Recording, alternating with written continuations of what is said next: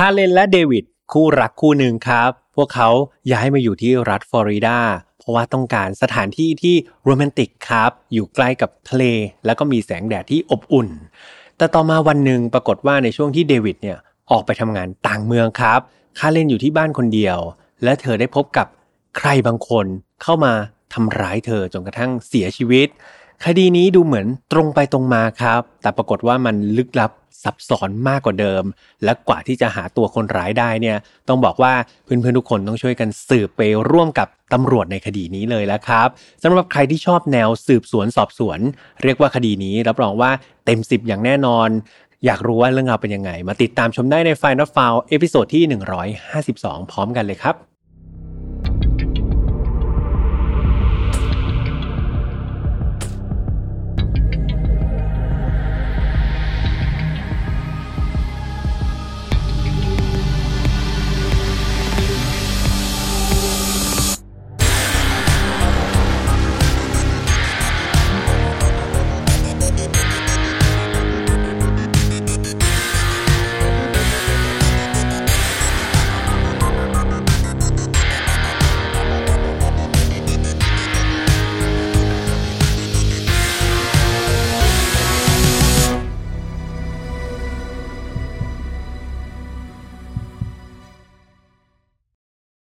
สวัสดีครับ ยินดีต้อนรับเข้าสู่ Final f a r Podcast วันนี้คุณอยู่กับผมแฮมทัชพลเช่นเคยนะครับ เรามากันใน episode ที่ 152 แล้วนะครับ ก็เรียกว่าเดินทางมาเรื่อย ๆ อย่างรวดเร็วนะครับสำหรับคดีในวันนี้ต้องบอกว่าใครที่เป็นเหมือนชอบชื่นชอบเกี่ยวกับคดีอาชญากรรมที่เป็นลักษณะการค่อยๆ แกะ หาตัวคนร้ายนะครับ ค่อยๆสืบสวน ค่อยๆ เอาหลักฐานต่างๆ เนี่ยมาโยงเนาะแล้วก็หาตัวคนร้ายได้ มีการแบบเดากันไปพลิกกันไปพลิกกันมา เรียกว่าคดีนี้ในวันนี้นี่แบบโอ้โหเข้าเขาอันนั้นมาก คล้ายๆ กับเพื่อนๆเนี่ยได้ดูซีรีส์หรือว่าได้ดูภาพยนตร์ เรื่องหนึ่งเลย แต่เหตุการณ์ในวันนี้ต้องบอกว่ามันไม่ใช่ภาพยนตร์ ไม่ใช่ซีรีส์ครับ แต่มันคือเรื่องราวจริง ๆ เหตุการณ์ที่เกิดขึ้นจริง ๆ มีการสูญเสียจริง ๆ ครับ ดังนั้นก่อนที่จะไปเล่าก็ต้องพูดเหมือนเดิมทุกครั้งเลยว่าฟนอลฟาร์มไม่สนับสนุนความรุนแรงทุกประเภทครับ ทุกเรื่องที่นำมาเล่าอยากให้ฟังไว้เป็นแนวทางในการป้องกันตัวเอง แล้วมาถอดบทเรียนจากอดีตที่มันเลวร้าย ไม่ให้เกิดกับเรา แล้วก็คนที่เรารักนะครับ น้องๆอายุต่ำกว่า 18 ปี ตอนนี้อยากให้มีคุณพ่อคุณแม่อยู่ด้วยกันนะครับ ยิ่งคุณพ่อคุณแม่เนี่ยได้มาฟังเรื่องราวแบบนี้เนี่ยท่านจะได้ช่วยถอดบทเรียน แล้วเผื่อๆคดีนี้ครับเป็นเพื่อนคู่คิดให้กับเรา สวมหมวกการเป็นนักสืบให้กับเราด้วยนะครับ แล้วก็คิดวิเคราะห์ไปพร้อม ๆ กันเลยเนาะเอาแล้วถ้าเกิดพร้อมกันแล้วมาฟังเรื่องราวในวันนี้กันเลยดีกว่าครับ เรื่องราวในวันนี้ครับต้องเริ่มต้นจากชุมชนเล็ก ๆ ชุมชนหนึ่งครับ ซึ่งอยู่ใจกลางรัฐฟลอริดา ชุมชนแห่งนี้มีชื่อว่ากราฟพอร์ตครับ ซึ่งชุมชนเล็กๆ ที่แพมว่ามาเนี่ยก็ค่อนข้างที่จะสงบเนาะแล้วก็ผู้คนเนี่ย จะรู้จักกันเป็นอย่างดีครับ เนื่องจากเป็นชุมชนที่พี่แอมบอกนะว่าเล็ก ๆ กันดังนั้น เพื่อนบ้านใกล้เคียงกันก็จะรู้จักกันซะหมดเลย แถมบริเวณแห่งนี้ต้องบอกว่าวิวทิวทัศน์ของชายทะเลเนี่ยงดงามมากๆครับ มีบริเวณที่ติดกับหาดทรายที่สวยงาม และที่นี่เองก็เป็นที่อยู่อาศัยของคู่รักคู่หนึ่งครับ ฝ่ายหญิงเนี่ยมีชื่อว่าคาเลนแกกอรี่เนาะแล้วก็ฝ่ายชายเนี่ยชื่อว่าเดวิด แม็กคีครับ คือต้องบอกว่าทั้งสองคนเนี่ยเดิมทีไม่ได้อยู่ที่เมืองนี้อยู่แล้ว แต่ว่าพวกเขาเนี่ยเดิมทีอยู่ที่นิวแฮมเชียร์ครับ โดยเดวิดฝ่ายชายเนี่ยเขาทำอาชีพเป็นนักบำบัดนะในขณะที่คาเรนเนี่ยตัวผู้หญิงเนี่ยเป็นพนักงานเสิร์ฟครับในร้านอาหารแห่งหนึ่ง และในร้านอาหารแห่งนั้นเองครับทำให้พวกเขาเนี่ยได้เจอกันทำความรู้จักกันแล้วก็ตัดสินใจคบหากันในที่สุด หลังจากที่ทั้งคู่เนี่ยออกเดทครับ แล้วก็คบหากันเนี่ย ตัวคาเรนผู้หญิงเนี่ยเดิมทีเป็นพนักงานเสิร์ฟอย่างที่พี่แฮมบอกใช่ไหมก็เปลี่ยนงานครับมาทำงานทางด้านกราฟิกดีไซน์แทน และนั้นก็ไม่ได้ส่งผลกับความสัมพันธ์นะครับต่อให้เปลี่ยนงานเปลี่ยนอาชีพ แต่ทั้งคู่ก็ยังเป็นคู่รักที่รักกันดีครับ แล้วก็เกื้อกูลกันนะครับเป็นคู่รักที่ดีมากๆ เวลาผ่านไปราวๆหนึ่งปีครับ ทั้งคู่ก็เลยตัดสินใจว่าเอาละไหนๆก็ความรักมันเดินมาดีขนาดนี้เนี่ย เขาอยากจะใช้ชีวิตกันแบบจริงจังครับ อยากจะสร้างครอบครัวกัน ก็เลยตัดสินใจย้ายนะจากนิวแฮมเชียร์เนี่ยมาอยู่ที่เมืองกัลฟ์พอร์ตอย่างที่พี่แฮมบอกนี่แหละในปี 1984 ครับ ที่นั่นเนี่ยดูเหมือนเป็นสวรรค์นะของคนทั้งสองคนเลย พวกเขานี่ดื่มด่ำกับบรรยากาศของชายทะเลครับ มีแสงแดดที่มันอบอุ่น แล้วก็ความสดใสของผู้คน จนกระทั่งในเดือนพฤษภาคมของปีเดียวกันนั้น ตอนนั้นเนี่ยเดวิดคนที่เป็นผู้ชายเนี่ยต้อง เดินทางครับไปประชุมที่โรดไอแลนด์ โดยเขาเนี่ยบอกกับคาร์เรนนะฝ่ายหญิงบอกบอกว่าเนี่ยเดี๋ยวถ้าเกิดเขาไปถึงที่หมายเมื่อไหร่เนี่ยเขาจะโทรหาเธอทันที ซึ่งเดวิดครับก็ใช้เวลาเดินทางเพียงไม่กี่ชั่วโมงเนี่ยก็ถึงเมืองปลายทางและก่อนที่จะเดินทางเข้าห้องพักในช่วงหัวค่ำนะครับเดวิดเลือกที่จะโทรหาคุณพ่อคุณแม่เขาก่อน เพราะอย่างที่บอกครับเดวิดเนี่ยเขาเป็นคนที่รัก ครอบครัวนะครับเขาจะโทรหาพ่อแม่เขาก่อนพอคุยกับพ่อแม่เป็นประจำเนี่ยเขาก็พอถึงที่พักใหม่เนี่ยเขาก็โทรหาพ่อแม่เสร็จพอคุยเสร็จเขาก็โทรไปหาคาเรนครับเพราะว่ารับปากคาเรนแล้วว่าเดี๋ยวถ้าถึงแล้วจะโทรหาใช่ไหมปรากฏว่าคาเรนเนี่ยไม่รับสายโทรศัพท์เขาตอนนั้นเดวิดก็ไม่ได้คิดอะไรเนาะก็คิดว่า คาเรนอาจจะอาบน้ำอยู่หรือเปล่าหรือไปข้างนอกหรือทำธุระอะไร ก็เขาก็ไม่ได้ว่าอะไรครับเขาก็จัดสัมภาระอะไรก็ว่ากันไป เวลาผ่านไปสักพักหนึ่งจัดของจัดอะไรเสร็จแล้วเดวิดก็พยายามโทรหาคาเรนใหม่ โทรไปอีกที เธอก็ยังไม่รับสายครับ ตอนนั้นเดวิดก็เริ่มรู้สึกไม่ค่อยสบายใจ เขาพยายามโทรหาเรื่อยๆนะเว้นเป็นระยะแล้วโทรหาเว้นแล้วก็โทรหาอยู่อย่างนั้นครับ เป็นชั่วโมงเลย ปรากฏว่า มันไม่มีวี่แววว่าคาร์เรนเนี่ยจะรับโทรศัพท์ของเขาเลย สุดท้ายเดวิดก็เลยไม่สบายใจเป็นอย่างมาก เขาก็เลยโทรไปหาเพื่อนของเขาคนหนึ่งที่ชื่อว่าบาบาร่าครับ บาบาร่าเนี่ยเธออาศัยอยู่ในชุมชนเดียวกันนั่นแหละ แล้วก็อยู่บ้านเนี่ยไม่ได้ไกลกันมากนะ ก็คือพอที่จะเดินทางได้ เดวิดเนี่ยโทรไปบอกบาบาร่าว่า เฮ้ยช่วยไปดูที่บ้านให้หน่อยได้ไหมว่า คาเรนเนี่ยยังอยู่ที่บ้านของเขาดียังปลอดภัยดี ซึ่งบาบาร่าก็รับปากครับ เธอบอกว่า ดี๋ยวพรุ่งนี้เช้าเนี่ยเธอตื่นแล้วเธอรีบไปดูให้ละกัน แต่ว่าคืนนี้มันดึกมากแล้ว เดี๋ยวเธอพักผ่อนเธอไม่สะดวกออกไป เดวิดก็โอเคครับ เดี๋ยวพรุ่งนี้เช้าก็พรุ่งนี้เช้าไม่เป็นไรก็รบกวนให้บาบาร่าเนี่ยช่วยไปดูให้หน่อย เวลาผ่านไปจนกระทั่งรุ่งเช้าครับบาบาร่าเนี่ยตื่นนอนขึ้นมาก็ทำตามที่ตกลงกับเดวิดไว้ เธอก็เดินทางไปยังบ้านของคาเรนทันที เมื่อไปถึงเนี่ยเธอพบว่าประตูบ้านเนี่ย มันถูกปิดอยู่นะครับ ถูกปิดสนิทอยู่ แล้วบรรยากาศเนี่ยมันดูเงียบเชียบมาก มันเหมือนไม่มีคนอยู่ในบ้านเลย บาบาร่าก็ค่อยๆเดินเข้าไปใกล้ๆประตูครับให้มันมากขึ้น และตอนนั้นเองครับ เธอสังเกตเห็นพวกเศษกระจก มันตกอยู่เต็มพื้นไปหมดเลยนะ อยู่บริเวณหน้าประตู บาบาร่าเนี่ยเห็นว่ากระจกมันแตก เธอก็เลยแบบเหมือนชะโงกหน้าเข้าไปดูตามร่องที่มันแตกอะครับ เข้าไปดูว่าเฮ้ยข้างในมันเป็นยังไง ปรากฏว่าข้างในนี่มันมืดมากๆ เธอก็ดูว่าเอ๊ะมันมีอะไรผิดปกติไหม สักพักเธอเหลือไปเห็นมุ้งรวดครับ มันมีลักษณะเหมือนมีการกรีดมุ้งรวดเนี่ย เป็นรอยแบบยาวออกมาเลยนะ เธอก็เลยมองลอดมุ้งลวดเข้าไปอีก และเมื่อเธอมองเข้าไปเรื่อยๆเนี่ย ตอนนี้สิ่งที่เธอตามหาก็คือคาเรนใช่ไหมครับ แต่เธอไม่กล้าเปิดประตูแล้วเธอใช้มองจากข้างนอกเอา เธอก็ดูว่ามีคาเรนอยู่ในบ้านหรือเปล่า ไม่นานนักระหว่างที่พยายามสอดส่องสายตาอยู่เนี่ย บาบาร่าก็สังเกตเห็นเงาคนคนหนึ่งกำลังนอนอยู่บนพื้นที่ติดกับโซฟาครับ เธอก็เลยเพ่งดูดีๆ ปรากฏว่าหลังจากที่เพ่งพินิษพิจารณาแล้ว เงานั้นก็ไม่ใช่เงาของใครอื่นครับ แต่คือเงาของคาเลนนั่นเอง เพียงแต่ความไม่ปกติก็คือคาเลนเธอไม่ได้นอนเฉยๆที่พื้น แต่ว่าร่างกายของเธอเนี่ยหากสังเกตดีๆแล้ว มันเต็มไปด้วยเลือดครับ ตอนนั้นเนี่ยบาบาร่าเนี่ยเห็นคาเรนนอนจมกองเลือดเนี่ยเธอตกใจครับเธอไม่กล้าเข้าบ้าน เธอรีบโทรหาเจ้าหน้าที่ตำรวจทันที ใช้เวลาไม่นานครับเจ้าหน้าที่ตำรวจก็เดินทางมาถึงบ้านของเดวิดแล้วก็คาเรนนะครับ พวกเขาก็รีบเข้าไปในบ้านเลย แล้วก็ทำการแบบตรวจสอบคาเรนดู ปรากฏว่ามันน่าเศร้ามากครับ คาเรนได้เสียชีวิตไปแล้ว จากสภาพภายนอกเนี่ยพบว่าเธอถูกแทงด้วยของมีคมครับ หลายแผลเลยนะ ทั่วร่างกายเลย แล้วก็ร่างกายของเธอเนี่ยมันเต็มไปด้วยเลือดไปหมดเลยครับ ลักษณะเหมือนนอนจมกองเลือด มีการส่งร่างของคาเรนเนี่ยไปตรวจสอบเพิ่มเติมทางนิติวิทยาศาสตร์ด้วยนะครับ และจากการตรวจสอบอย่างละเอียดเนี่ยก็มีข้อมูลเพิ่มเติมมาว่าคาเรนเนี่ยเธอถูกล่วงละเมิดทางเพศด้วยนะครับ ก่อนที่จะเสียชีวิตไป กลับมาที่ด้านการสืบสวนสอบสวนของคดีนี้ ตำรวจเนี่ยได้มีการฉีดสารลูมินอลครับเพื่อดูหลักฐานหรือว่าร่องรอยของเลือดต่างๆ ภายในบ้านนะครับแล้วก็ดูร่องรอยว่าคนหลายเนี่ยทิ้งร่องรอยอะไรไว้บ้าง พวกเขาพบว่ามันมีรอยเท้าครับ เป็นลักษณะเท้าเปล่าเนี่ยเดินอยู่ทั่วห้องน้ำไปหมดเลย จนกระทั่งถึงห้องนั่งเล่น ซึ่งห้องนั่งเล่นน่ะก็คือบริเวณที่เขามีการพบศพ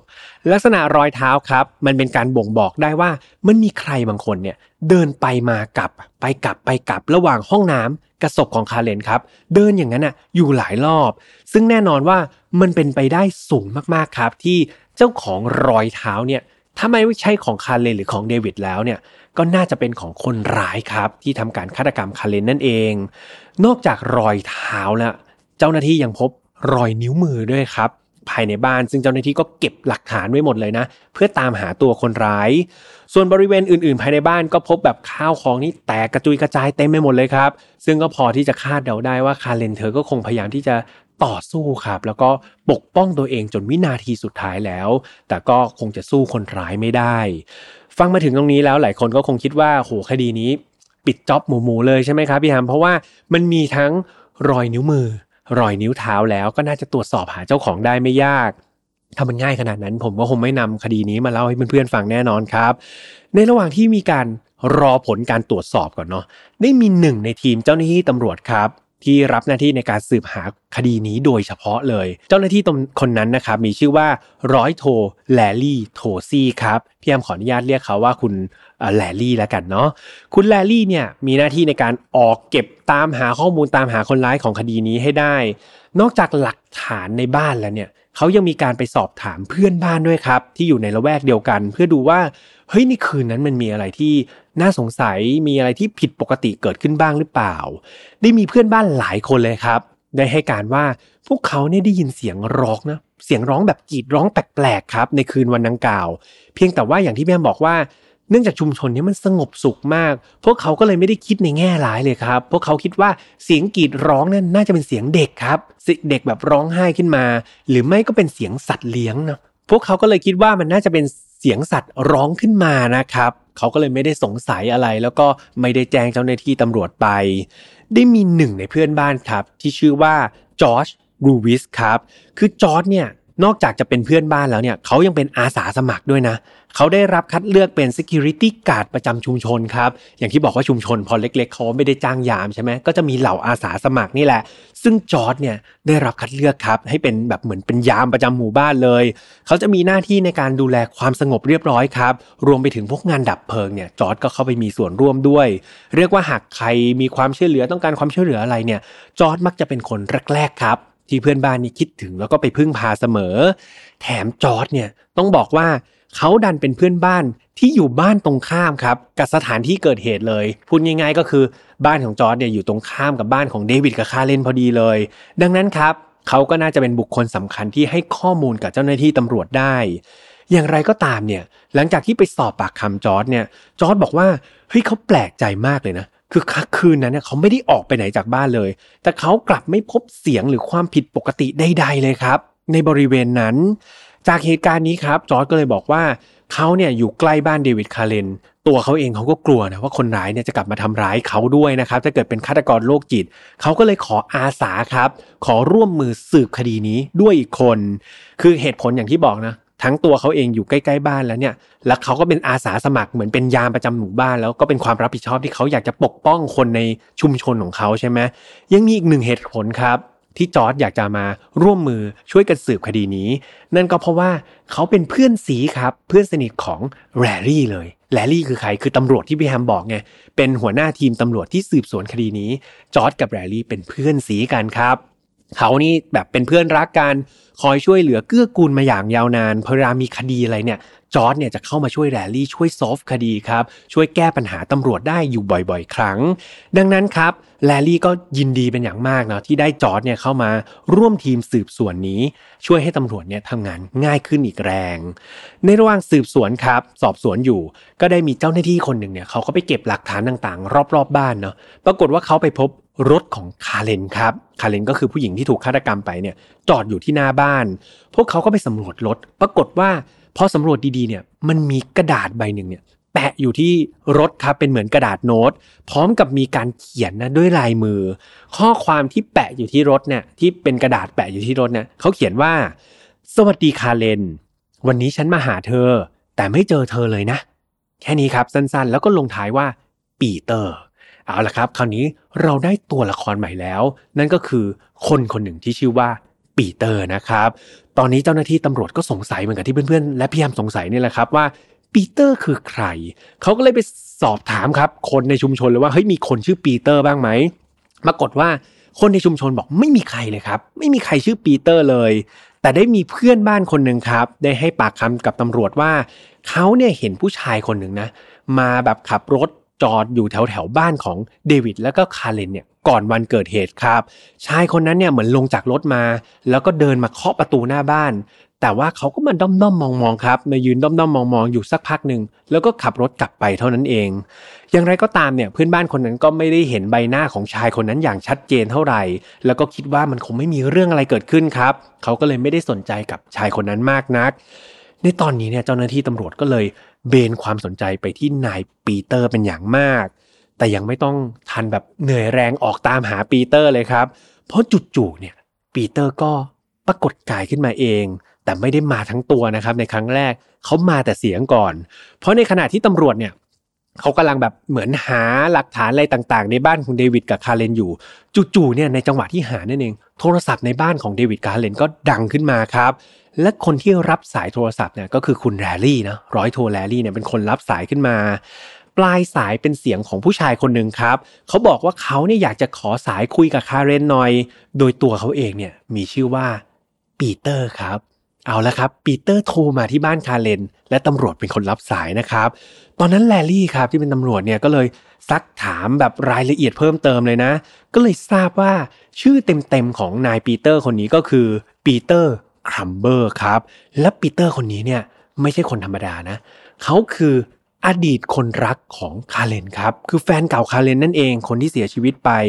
เขาบอกว่าเขาเนี่ยแค่ต้องการจะแวะมาทักทายคาเลนเท่านั้น เพราะพอดีเนี่ยวันนั้นเนี่ยเขามีงานครับ มีงานที่จะต้องมาดูแลแถวแถวบ้านเธอพอดี เขาก็เลยแบบเออไหนๆผ่านมาแล้วก็แวะมาทักทายกันหน่อยใน แบบลักษณะของเพื่อนเก่าเป็นเพื่อนที่ดีต่อกันประมาณนี้ แลลี่เนี่ยได้ฟังดังนั้นครับ เขาก็เลย เล่าเรื่องราวต่างๆ ที่เกิดขึ้นให้กับปีเตอร์ฟังเลยครับ ซึ่งปีเตอร์เนี่ยก็มีน้ำเสียงที่ตกใจเป็นอย่างมากเนาะคือเขาก็เพิ่งรู้ว่าคาร์เลนเนี่ยจากโลกนี้ไปแล้วแลลี่ได้เชิญตัวครับบอกให้ปีเตอร์เนี่ยช่วยมาให้ปากคำที่โรงพักเพิ่มเติมได้ไหมเผื่อมันเป็นประโยชน์นะครับกับรูปคดีแล้วก็เป็นประโยชน์กับตัวเขาเองด้วย ซึ่งปีเตอร์ก็ไม่ได้ติดขัดอะไรนะเขาก็ยินดีครับที่จะให้ความร่วมมือกับตำรวจ ปีเตอร์เดินทางมาให้ปากคำในวันต่อมาครับ ซึ่งตัวแลลี่เองเนี่ยก็เป็นผู้รับหน้าที่ในการสอบปากคำตัวปีเตอร์ วันนั้นเนี่ยแลลี่สังเกตว่าปีเตอร์เนี่ยมีแผลด้วยครับ เขาพันข้อมือเขามาเนาะแถมแขนเขาเนี่ยก็มีรอยข่วนมากมายเลย แลลี่ก็เลยถามปีเตอร์ไปตรงๆแล้วว่าแบบ เฮ้ย แผลที่เกิดขึ้นบริเวณแขนของคุณเนี่ยมันเกิดอะไรขึ้น ปีเตอร์ก็บอกว่าแผลเหล่านี้มันเกิดจากอุบัติเหตุครับ เขาไปทำอุบัติเหตุไปซ่อมไงเขาเป็นช่างนะครับ เขาไปซ่อมรั้วบ้านมา แล้วก็ถูกพวกลวดบาดบ้างถูกเศษไม้อะไรบาดก็เป็นเรื่องปกติของช่างอยู่แล้ว แลลี่ก็เลยถามต่อครับว่า เอาแล้วเรื่องโน้ตล่ะ ที่ไปแปะอยู่ที่รถของคาร์เลนนั่นน่ะ มันทำไมคุณไปแปะแบบนั้น ปีเตอร์ก็เลยเล่าให้ฟังครับเขาบอกว่า เอ้ยเนี่ยอยู่ๆเนี่ยคาเลนก็ติดต่อเขามาเอง คาเลนเป็นคนโทรหาเขาเอง โทรชวนเขามารับประทานอาหารเย็นที่บ้านครับ ในฐานะเพื่อนที่ดีคนหนึ่งเท่านั้น ซึ่งเขาก็อยากเจอคาเลนอยู่แล้ว แล้วเขาก็เลยแวะไปครับ เพราะว่าเขาไปทำงานละแวกนั้น แต่สุดท้ายเนี่ยปรากฏว่าในตอนที่นัดหมายกันครับว่าจะไปกินมื้อค่ำด้วยกันที่บ้านเนี่ยพอเขาไปถึงบ้านคาเลนเนี่ยปรากฏว่ามันไม่มีคนอยู่บ้านเขาเขาเคาะเรียกแล้วก็ไม่มีใครออกมา เขาก็เลยจดโน้ต แล้วก็ไปแปะไว้ที่รถเธอ แล้วก็กลับบ้านไปก็เท่านั้นเอง ในตอนนั้นครับ แลลี่ก็อาจจะแปลกใจเนาะเหมือนกับที่เพื่อนๆหลายๆคนอาจจะขมวดคิ้วตอนนี้ครับ ก็คือแบบมันเป็นความแปลกเหมือนกันเนาะที่ทำไมจู่ๆคาเลนเนี่ยดันไปชวนแฟนเก่าใช่ไหมครับ มารับประทานอาหารค่ำที่บ้าน ในวันที่แฟนปัจจุบันเนี่ยไม่อยู่บ้านนะครับ ก็คือไปอยู่นอกเมืองนั่นเอง คือคิดแล้วมันก็เป็นอะไรที่แปลกๆนะครับ แต่เราก็ไม่รู้ความจริงเนาะแต่เป็นว่านั่นก็คือข้อมูลที่ปีเตอร์เนี่ยเป็นคนเล่าให้ฟัง ในตอนนี้ครับ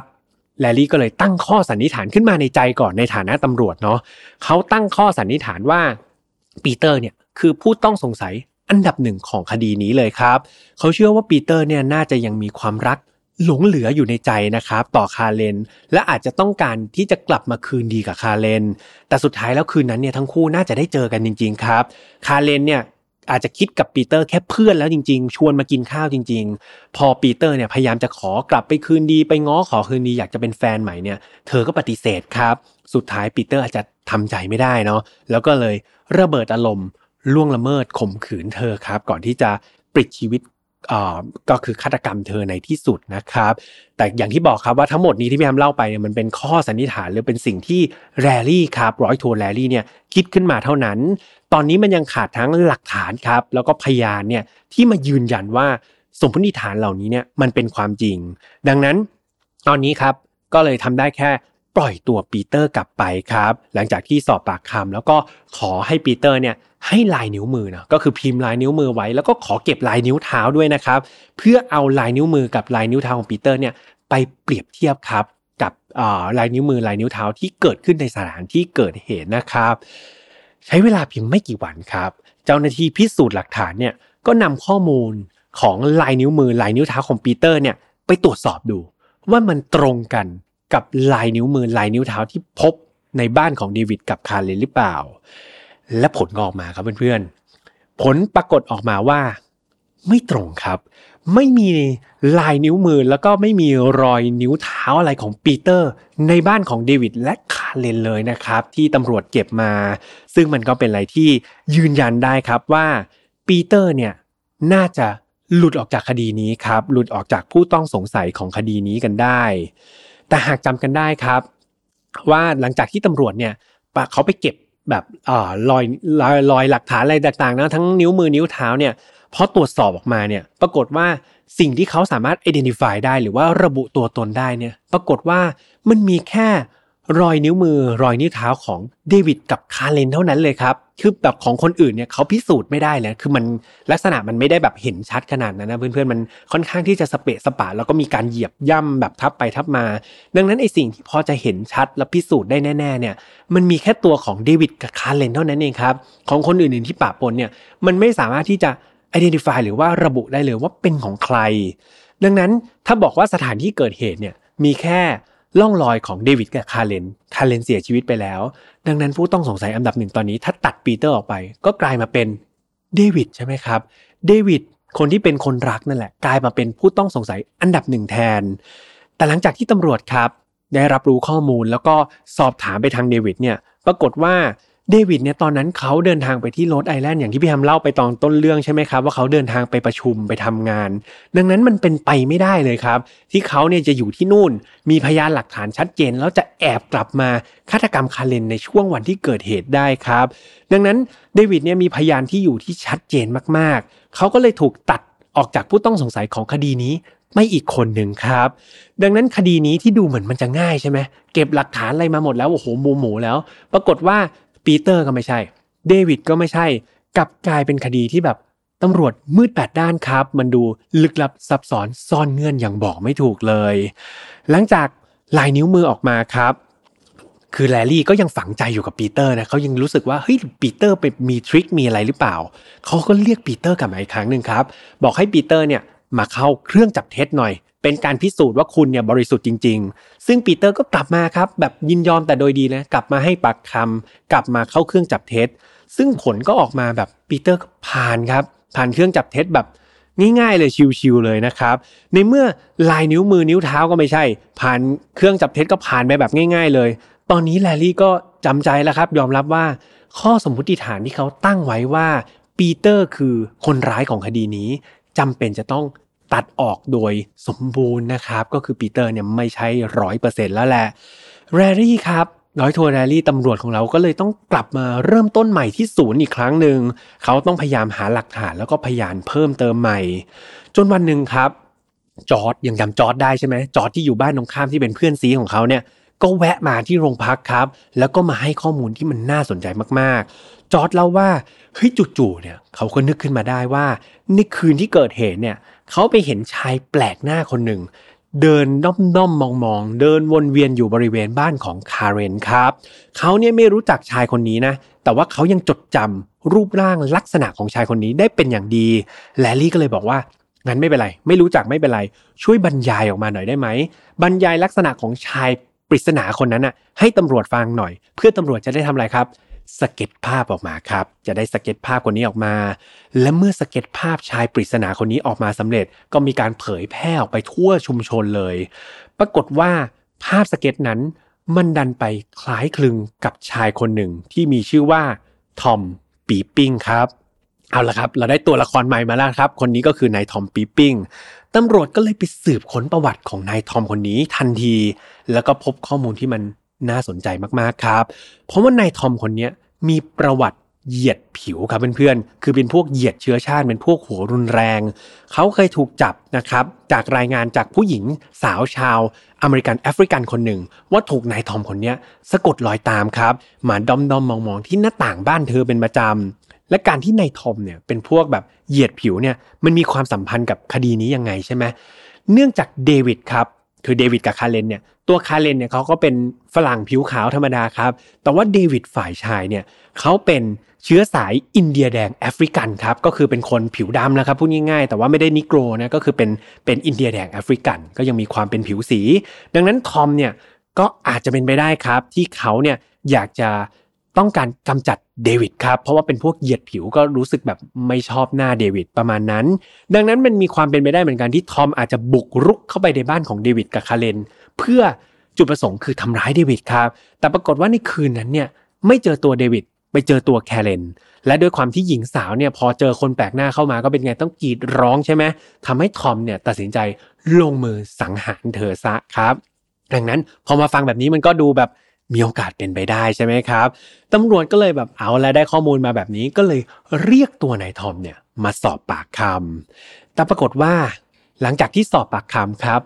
ในทอมเนี่ยก็ได้ให้ข้อมูลว่าเฮ้ยในวันนั้นในวันที่เกิดเหตุเนี่ยเขามีพยานหลักฐานและที่อยู่ชัดเจนมากๆ คือวันนั้นเนี่ยเขาไปออกเรือประมงครับ แล้วก็ไม่ได้ไปคนเดียวเนี่ยเขามีเพื่อนที่เป็นเพื่อนชาวประมงด้วยกันเนี่ย ออกไปอยู่ในทะเลด้วยกันครับ ตอนนั้นก็คือไปตกปลาไปอะไรด้วยกัน เขามีทั้งหลักฐานแล้วก็พยานที่น่าเชื่อถือมาระบุได้อย่างชัดเจนเลยครับ ดังนั้นหลังจากที่สื่อแบบเอนชัวนะแบบทำให้ทุกอย่างมันมั่นใจว่าสิ่งที่นายทอมเนี่ยพูดมาเป็นความจริง เป็นไงครับแลลี่ก็โอ้โหเศร้าอีกแล้วครับ คดีนี้มันก็มืดกลับมามืดแปดด้านอีกครั้งหนึ่งนั่นหมายความว่านายทอมเนี่ยก็ไม่ใช่คนร้ายของคดีนี้ อีกแล้วครับ ตอนนี้ครับแรรี่เนี่ยรู้สึกว่าเฮ้ยตัวเองเนี่ยเหมือนวนอยู่ในอ่างอีกครั้งหนึ่งครับ มันดูไร้ทางออกเหลือเกิน เขาเนี่ยแวะไปปรึกษากับจอร์ดครับเพื่อนสนิทของเขาแบบปรึกษาเพื่อพูดคุยเกี่ยวกับคดีนี้อยู่บ่อยๆนะว่าเฮ้ยนายมีไอเดียอะไรบ้างนะ ตอนนี้ฉันแบบความคิดฉันตันไปหมดแล้ว มีการแชร์ข้อมูลซึ่งกันและกันครับ เผื่อว่ามันเนี่ยจะช่วยให้ทั้งสองคนเนี่ยไปช่วยกันเข้าใกล้ตัวคนร้ายแล้วก็จับกลุ่มได้ง่ายมากขึ้น แต่เวลาแบบผ่านไปหลายสัปดาห์ครับ คดีนี้ก็ไม่มีความคืบหน้าแต่อย่างใด ในระหว่างที่แลลี่เนี่ยกำลังแบบเครียดนะเขาเขาเป็นตำรวจที่รับผิดชอบคดีนี้เขาก็เครียดอยากจะจับตัวคนร้ายให้ได้กำลังมืดมนอยู่ครับจู่ๆจอร์ดเนี่ยเพื่อนสนิทเขาคู่หูของเขาเนี่ยก็เดินมาบอกเขาว่า เฮ้ย เขากำลังมีข่าวดีครับ แต่ไม่ใช่ข่าวดีเกี่ยวกับคดีนี้นะ คือจอร์ดเนี่ยบอกว่าเขากำลังจะเข้าพิธีวิวาห์แต่งงานกับแฟนสาวของเขาครับ และจอร์ดเนี่ยก็อยากให้แลลี่เนี่ยมาเป็นเพื่อนเจ้าบ่าวให้อีกด้วย แน่นอนครับแม้ว่าตอนนั้นเนี่ยแรลลี่จะคร่ำเครียดอยู่กับคดีนี้มากแค่ไหน แต่เรื่องเพื่อนก็สำคัญเช่นกัน เขานี่แสดงความยินดีกับจอร์ดครับ แล้วก็บอกว่าเฮ้ยในช่วงหลายสัปดาห์ที่ผ่านมา นี่คือเรื่องราวเรื่องเดียวครับ ซึ่งเป็นเรื่องดีๆ ในชีวิตของเขาเลยก็ว่าได้ เขายินดีกับเพื่อนคนนี้ของเขามากๆ ในระหว่างเตรียมตัวการเป็นเพื่อนเจ้าบ่าวครับ แรลลี่ก็ยังคงแบบจิตใจจดจ่อนะกับการหาคนร้ายครับ ที่สังหารแคเรนไปด้วย จนกระทั่งในคืนคืนหนึ่งเนาะในระหว่างที่แรลลี่เนี่ยกำลังแบบนั่งคิดอยู่ว่าเฮ้ยคนร้ายคือใครนั่งอ่านเอกสารต่างๆ ปรากฏว่าเขาได้รับโทรศัพท์จากเพื่อนบ้านคนหนึ่งครับ โทรเข้ามาให้ข้อมูลที่สำคัญ เพื่อนบ้านคนนี้เนี่ยเขาได้แจ้งข้อมูลว่าเฮ้ยในคืนวันที่เกิดเหตุเนี่ยเขาได้ยินเสียงร้องของหญิงสาวนะ ซึ่งเขาค่อนข้างมั่นใจว่าเป็นเสียงร้องของคนแน่ๆ ไม่ใช่ของสัตว์ ซึ่งมันก็เป็นเสียงที่แบบแว่วมาจากไกลๆ เอาจริง ๆ ข้อมูลนี้ฟังผิวเผินมันก็ไม่ใช่อะไรที่น่าแปลกใช่ไหมครับ แลลี่ก็ถามว่าเออเพื่อนบ้านคนนี้อยู่ตรงไหนนะ ปรากฏว่าเพื่อนบ้านคนนี้เขาบอกว่าเขาอยู่ห่างจากบ้านคาเลนออกไป 4 บล็อกครับ ก็คือห่างออกไปพอสมควรเลยห่างออกไป 4 บล็อก ซึ่งข้อมูลตรงนี้ตำรวจก็ได้มาเยอะเลยครับ ก็อย่างที่บอกว่าวันที่เกิดเหตุเนี่ยตำรวจก็มีการไปสอบถามเพื่อนบ้านใช่ไหมครับ ทุกคนก็บอกว่าได้ยินเสียงแปลกอย่างงุ้นอย่างนี้อย่างนั้น ดังนั้นเพื่อนบ้านที่ห่างออกไปอีก 4 บล็อกเนี่ยจะได้ยินเสียงแว่วๆ มันก็ไม่ใช่ข้อมูลใหม่อะไรครับ มันก็เป็นข้อมูลที่สอดคล้องกับข้อมูลของเพื่อนบ้านหลายๆคนที่ให้กับแรลลี่มานั่นเอง แต่ในจังหวะที่แรลลี่วางหูเพื่อนบ้านคนนั้นไป เขารู้สึกว่ามันมีอะไรแปลกๆอยู่ครับ มันมีอะไรที่มันไม่เมคเซนแล้วมันขัดแย้งอยู่ในหัวเขาอยู่สักอย่างหนึ่งเขาก็นั่งคิดนะว่า เอ๊ะอะไรนะที่มันไม่เมคเซนเขาก็พยายามที่จะตกตะกอนความคิดอยู่ และในค่ำคืนวันนั้นครับเขาก็คิดออกว่า ความแปลก ความขัดแย้งทางความคิดของเขา มันไม่ได้อยู่ไกลตัวเขาเลยครับ เพราะว่าสิ่งที่ขัดแย้งอยู่ในความคิดของเขาตลอดมาเนี่ย มันเกิดจากพฤติกรรมของคน ใกล้ตัวของเขา อย่างนายจอร์ดคู่หู เพื่อนสนิทของเขานั่นเอง หากเพื่อนๆยังจำกันได้เนาะแลลี่เนี่ยไล่สอบปากคำเพื่อนบ้านแถวๆที่เกิดเหตุเนี่ยทั้งหมดเลย ซึ่งทุกคนเนี่ยบอกหมดเลยว่าได้ยินเสียงร้อง จะมีก็แต่จอร์ดครับ จอร์ดที่อยู่บ้านตรงข้ามเนี่ยเขาบอกว่าเขาไม่ได้ออกไปไหนเลยนะ ในวันที่เกิดเหตุ แต่มันน่าแปลกมากเลย ที่เขากลับเป็นคนคนเดียวเลยครับ ที่ไม่ได้ยินเสียงอะไรเลย ไม่พบความผิดปกติอะไรเลย ทั้งทั้งที่ตัวเขาเนี่ยอยู่บ้านตรงข้ามเท่านั้นเอง มันดูไม่ make sense ใช่ไหมครับ เพราะว่าบ้านคนที่อยู่ห่างออกไปสี่บล็อกเนี่ยยังได้ยินเลยครับ แต่บ้านคนที่อยู่ตรงข้ามเนี่ยกลับไม่ได้ยิน นั่นคือความรู้สึกขัดแย้งความรู้สึกไม่ make sense ที่ฝังอยู่ในหัวของแรลลี่มาตลอดครับ แต่เขารู้สึกว่าเขาคิดไม่ออกนะ จนกระทั่งเพื่อนบ้านที่อยู่ห่างไปสี่บล็อกโทรมาเนี่ย มันไปเหมือนสะกิดความคิดแรลลี่ให้เหมือนแบบคลายปมอะไรบางอย่างออกมา สุดท้ายครับ เขายังเชื่อมันลึกๆว่า มันอาจจะจอร์ดอาจจะแบบฟังเพลงอยู่หรือเปล่า แบบใส่หูฟังหรือเปล่า หรือเกิดอะไรบางอย่างที่ทำให้จอร์ดไม่ได้ยินจริง ๆ แต่เพื่อความสบายใจของเขา เขาก็ต้องทำทุกอย่างให้ตรงไปตรงมา แลลี่ก็เลยตัดสินใจเรียกจอร์ดมาสอบปากคำครับ คุยรายละเอียดของคดีนี้ในฐานะผู้ต้องสงสัยเป็นครั้งแรกเลยครับ หลังจากที่จอร์ดได้รับการติดต่อจากแรลลี่เนี่ยปรากฏว่า เขาปฏิเสธครับ เขาบอกว่าเขายังไม่สะดวกมา เขาบอกว่าตอนนี้เขายุ่งมากๆเลยนะ ฉันก็บอกนายไปแล้วไงว่าฉันกำลังจะแต่งงาน ตอนนี้ฉันยุ่งมากๆเลย ขอเลื่อนการให้ปากคำไปก่อน ซึ่งแรลลี่ก็เข้าใจได้ครับ เพราะว่าเขาก็จอร์ดก็มาบอกว่าเขาจะแต่งงานก่อนหน้านี้แล้ว ไม่ใช่ว่าจอร์ดเพิ่งมาปฏิเสธใช่ไหมดังนั้นแรลลี่ก็ได้แต่รอครับ รอให้จอร์ดเนี่ยติดต่อกลับมา รอแล้วรอเล่าครับ จอร์ดก็ไม่ติดต่อกลับมาสักที เขาก็เลยพยายามติดต่อไปหาจอร์ดใหม่เอง ซึ่งก็เหมือนเดิมครับ จอร์ดก็ บอกว่าเออเขาติดธุระอย่างนู้นอย่างนี้ก็ปฏิเสธที่จะมาโรงพัก แลลี่พยายามอย่างนั้นอยู่สองสาครั้งครับ แล้วก็ได้รับการปฏิเสธจากจอร์ดทุกครั้งไป จนเวลาเนี่ยผ่านไปสักพักหนึ่ง คราวนี้กลายเป็นจอร์ดเองครับ ที่ติดต่อกลับมา เขาเป็นฝ่ายที่เดินทางมาที่โรงพักด้วยตัวเอง เพื่อให้ปากคำด้วยตัวเองเลยครับ เขาบอกกับแลลี่ว่า เนี่ยเขาต้องขอโทษมากจริงๆนะที่ก่อนหน้าเนี่ยเขาต้องเลื่อนไปหลายครั้งเลย เพราะว่าเขาเนี่ยติดธุระหลายเรื่องจริง ๆ แต่ว่าเขาเนี่ยพร้อมให้ความร่วมมือกับคดีนี้อย่างแบบอย่างเต็มใจนะแล้วก็พร้อม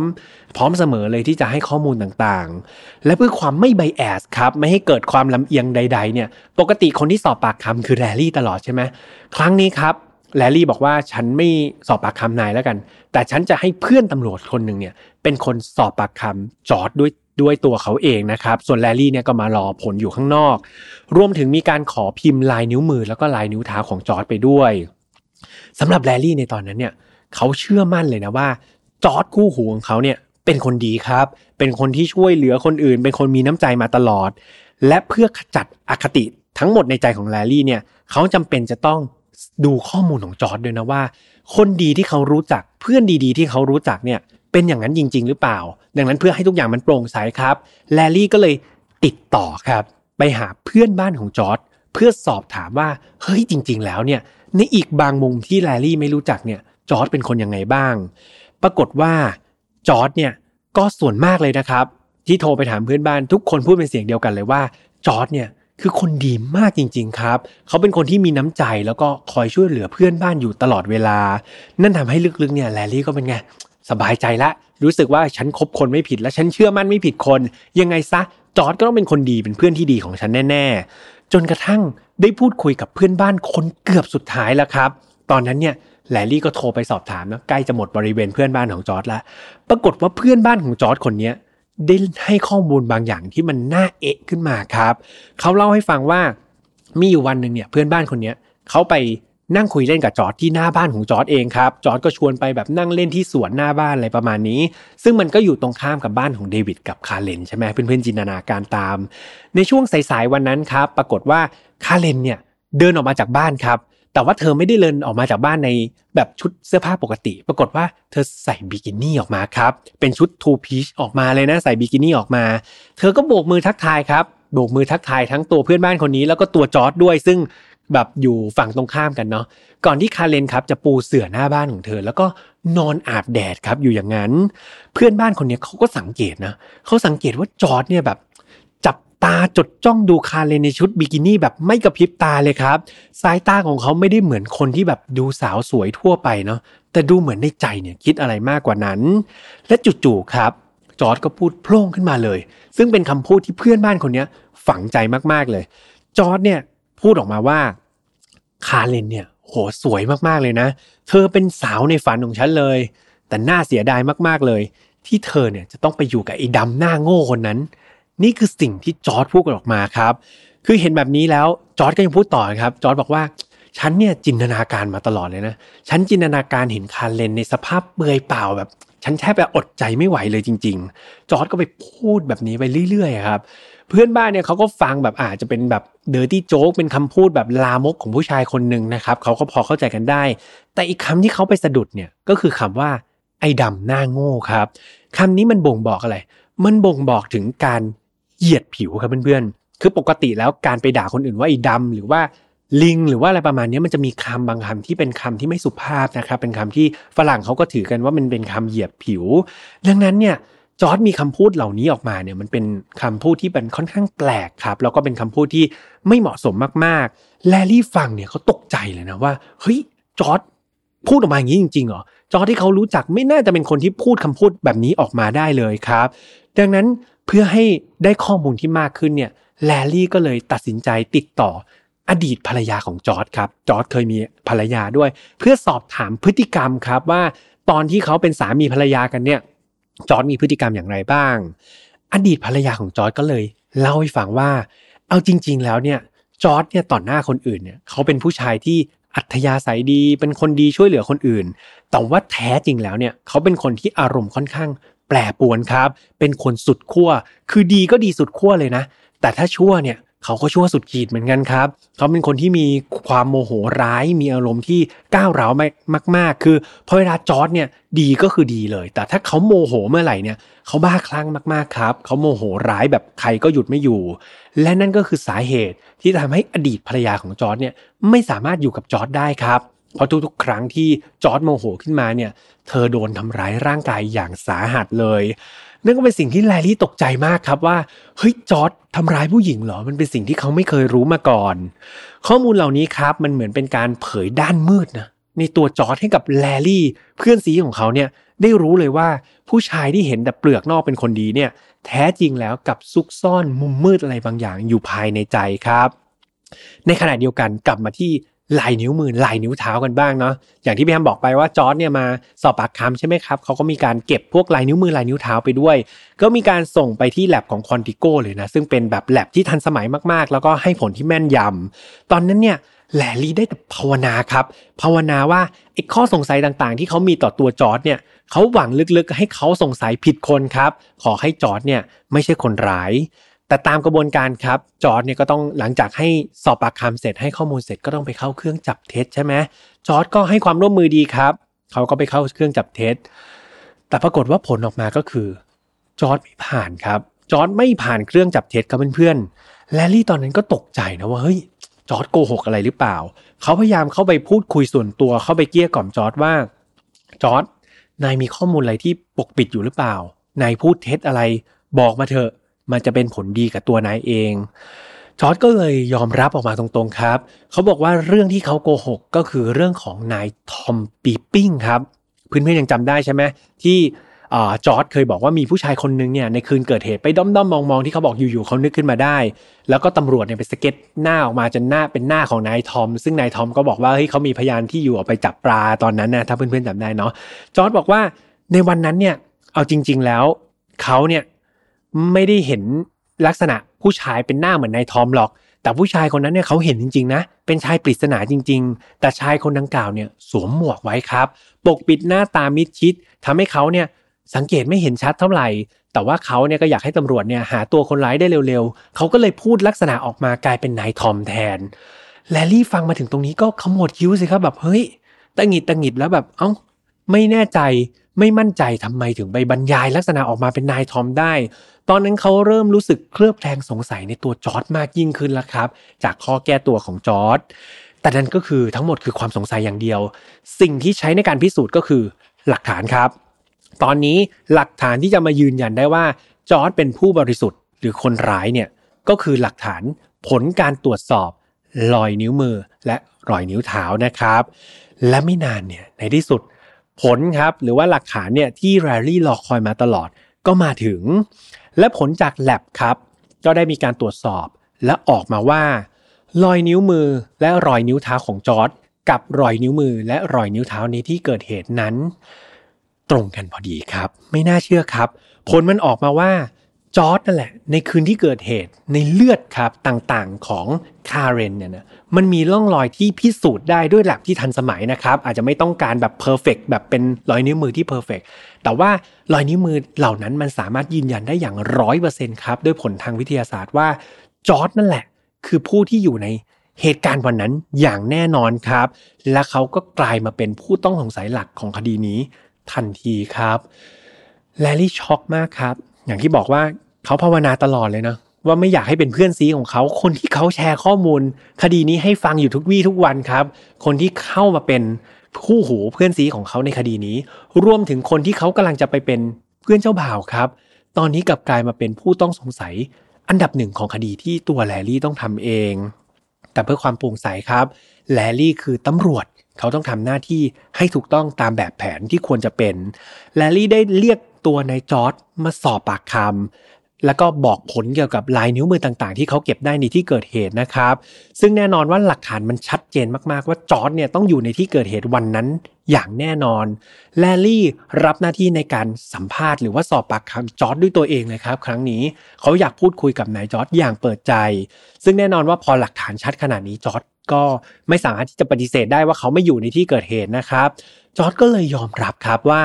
วันนั้นเนี่ยเขาได้ยินเสียงกรีดร้องจริง ๆ นะ เป็นเสียงกรีดร้องของคาเลนนี่แหละ เขาก็เลยตกใจในฐานะเพื่อนบ้านคนหนึ่งก็เลยเป็นไง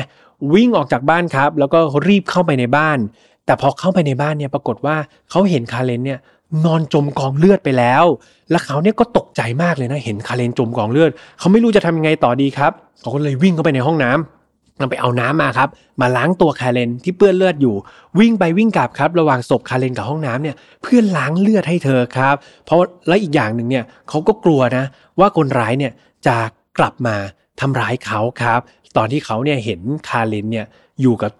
เขาในสภาพที่แบบคาเลนตายไปแล้วนะเขาก็กลัวแบบคนร้ายกลับมาเห็นเขาอยู่กับศพคาเลนเขาก็เลยกลัวว่าจะโดนสังหารไปด้วยอีกคนนึงเขาก็เลยต้องปกปิดครับว่าเขาเนี่ย วันนั้นไม่ได้อยู่ในบ้านคาเลนนะ เขายอมโกหกตำรวจครับ เพราะว่าเขากลัวว่าคนร้ายจะอยู่ในชุมชนนี้ แล้วถ้าเกิดเขาบอกว่าเขาได้ไปเจอศพคาเลน เดี๋ยวคนร้ายจะมาปิดปากเขาอะไรประมาณนี้ครับ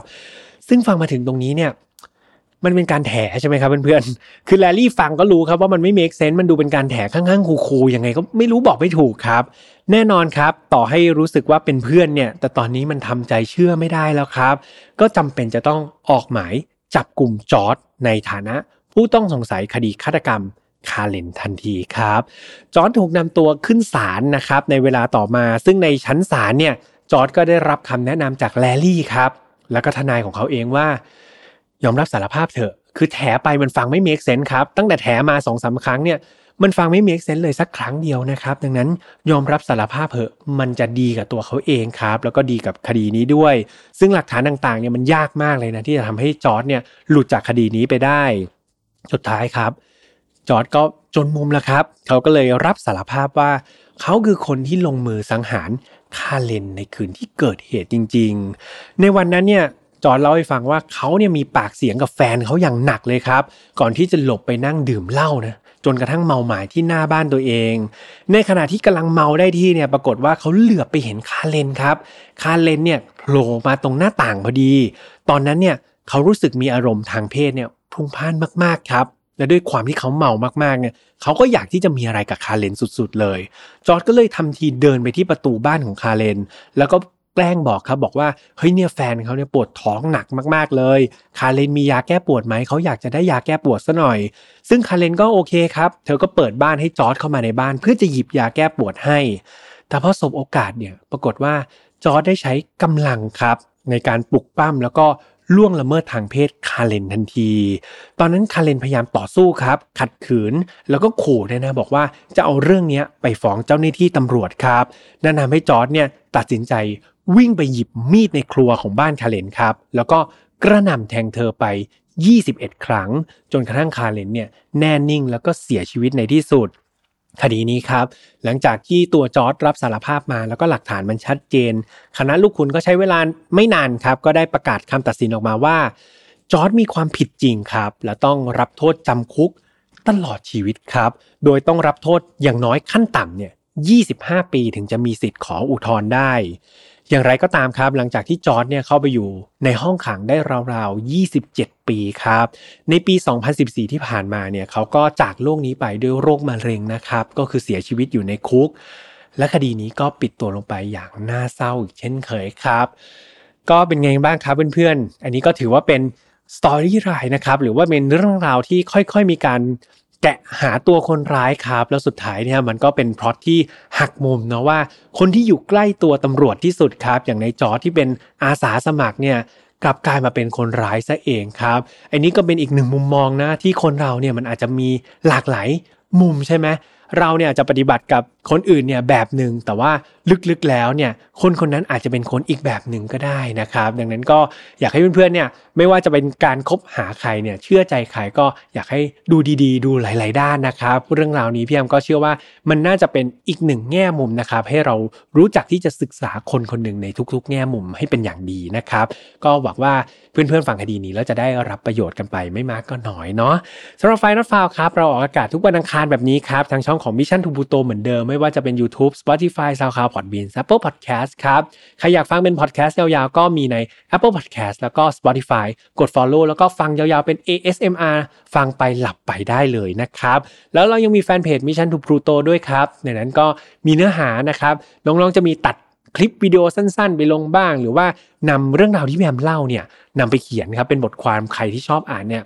ก็สามารถที่จะไปอ่านศึกษารายละเอียดต่อไปได้ เพิ่มเติมได้นะครับ แล้วสุดท้ายกับ Final File Family ครับในนั้นจะเป็น ครอบครัวครับ จะเป็นกลุ่มคนที่รักแล้วก็ชื่นชอบรายการ Final File ครับ มารวมตัวอยู่ด้วยกัน มาแชร์ประสบการณ์แล้วก็ข่าวสารด้วยกัน รวมถึงทุกคนจะได้พูดคุยกับพี่แฮมอย่างใกล้ชิดในกลุ่มด้วย ยังไงใครที่ยังไม่ได้เข้าไปจอยใน Final File Family Group ใน Facebook นะครับก็ไปกดจอยกันได้นะครับ พี่แฮมยินดีต้อนรับ ทุกๆ คนเข้ามาเป็นสมาชิกใหม่กันเลยสำหรับวันนี้ครับก็เรียกว่าเป็นอีกหนึ่งคดีที่ค่อนข้างยาวนะครับ แล้วพี่แฮมก็เริ่มที่จะหมดเสียง เสียงเริ่มจะแหบแห้งยังไงต้องขออภัยทุกๆ คนด้วยนะครับ วันนี้รู้สึกอัดกันอย่างยาวนานกันเลย ดูแลสุขภาพดีๆครับ แล้วเจอกันใหม่วันอังคารหน้านะสำหรับวันนี้ลาไปก่อนนะครับ สวัสดีครับ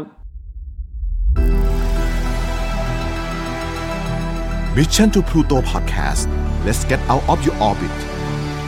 พบกับเรื่องราวที่คุณอาจจะหาไม่เจอ แต่เราเจอใน f i n a l f i l e Podcast